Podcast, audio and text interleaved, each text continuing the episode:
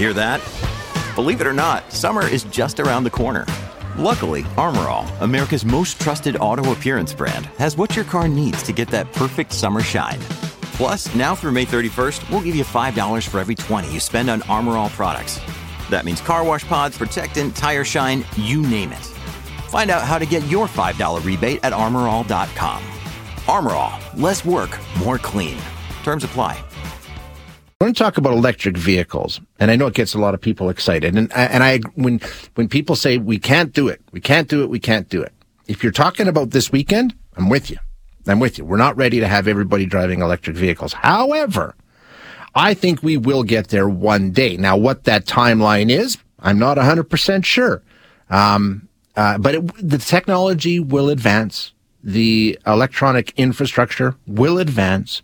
And ultimately, I think we'll be able to accommodate it. Down the road, will it happen in my lifetime? I, I, I don't know if the complete transition will. And then there's other parts of the world that are in different circumstances altogether. I'll tell you about South Africa in a minute. But, well, you know what's happening. We're on, we're on the road towards it, right?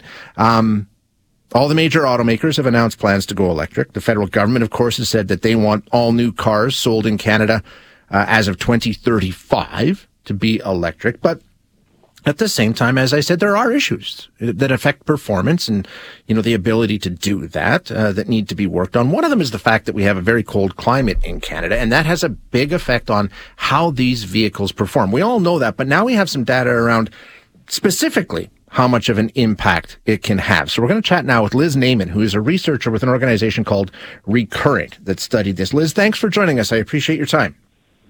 Hi, nice to be here, Shay. Um, yeah, so Recurrent is a company that works to um, accelerate the adoption of used electric vehicles. Uh, yeah. Right now, we're U.S. only, but we hope to be in Canada soon.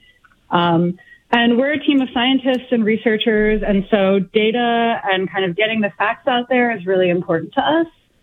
And when uh, you we re- yeah, and sorry, that's exactly what like you actually went out and did the testing, right? I mean, so you've got the data now.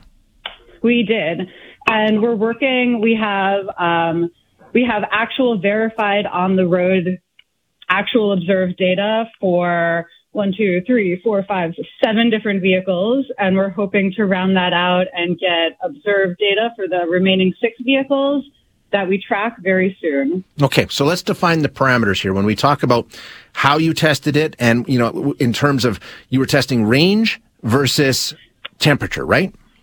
Yes.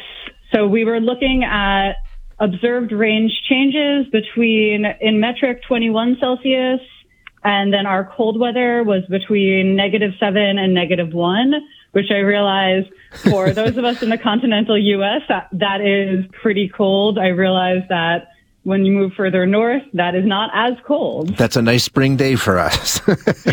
um, so let, let's let's go through the findings because it varies greatly, doesn't it? Some vehicles it's pretty marginal, others it's a big big difference. Yeah, it sure does. Um, and one of the big one of the big discrepancies that we noticed is between models that have heat pump technology and models that rely on resistive uh, resistive heat.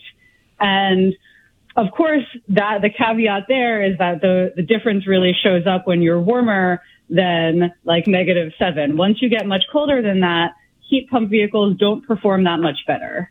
Okay. So, for instance, the Ford Mustang Mach E, which is a really popular and great EV, saw a, re- a winter range loss of around 30%. Wow yeah, so that's a that's a big hit. And, and and like you say, the the reason that it loses that range is because so much power has to be diverted to to heating the cabin where where, where the driver and passengers are. Exactly. When you're in a gas car, the gas engine produces a lot of waste heat. And in an electric car, an electric motor is really efficient. And so you don't have all of that waste heat that you can reroute into the cabin.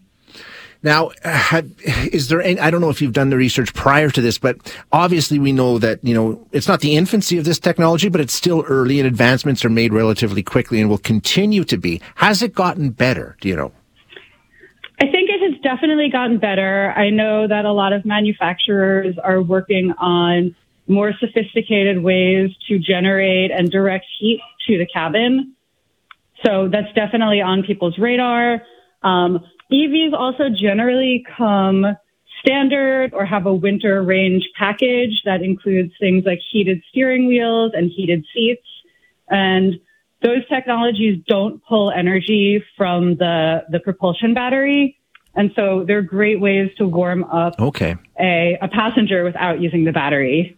So that's the thing. We're not. It's not like the the auto manufacturers are like, oh my goodness, we didn't realize. They're they're well aware of this and they're working on ways to try and mitigate that range loss. Exactly. Yeah. Exactly. And I think almost every electric car on the market offers vehicle preconditioning. So if you have your car plugged into your garage in the morning, you can let it know that you're going to be leaving. And so you can warm up the car before you get in it and before you're on the battery. So you then, use your, your grid power. right, it's drawing power off the grid to heat heat the cabin of the vehicle so that it doesn't have to use the battery to do it.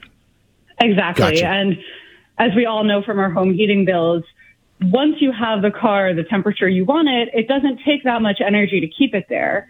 It takes a lot more energy to warm up an, a very cold vehicle. Oh, yeah. Whether it's gas or electric, it really doesn't make much of a difference. You're right about that. Absolutely. Yeah. Liz, thank you so much. Interesting findings. I appreciate you sharing them with us.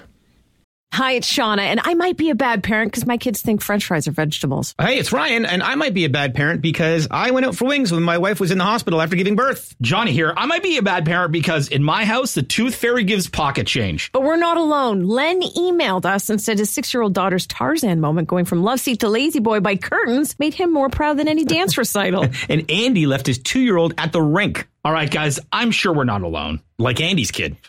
For stories and confessions like this, make sure you check out our podcast. It's called Bad Parents, and it's available wherever you get your podcasts. I left a glove at the rink.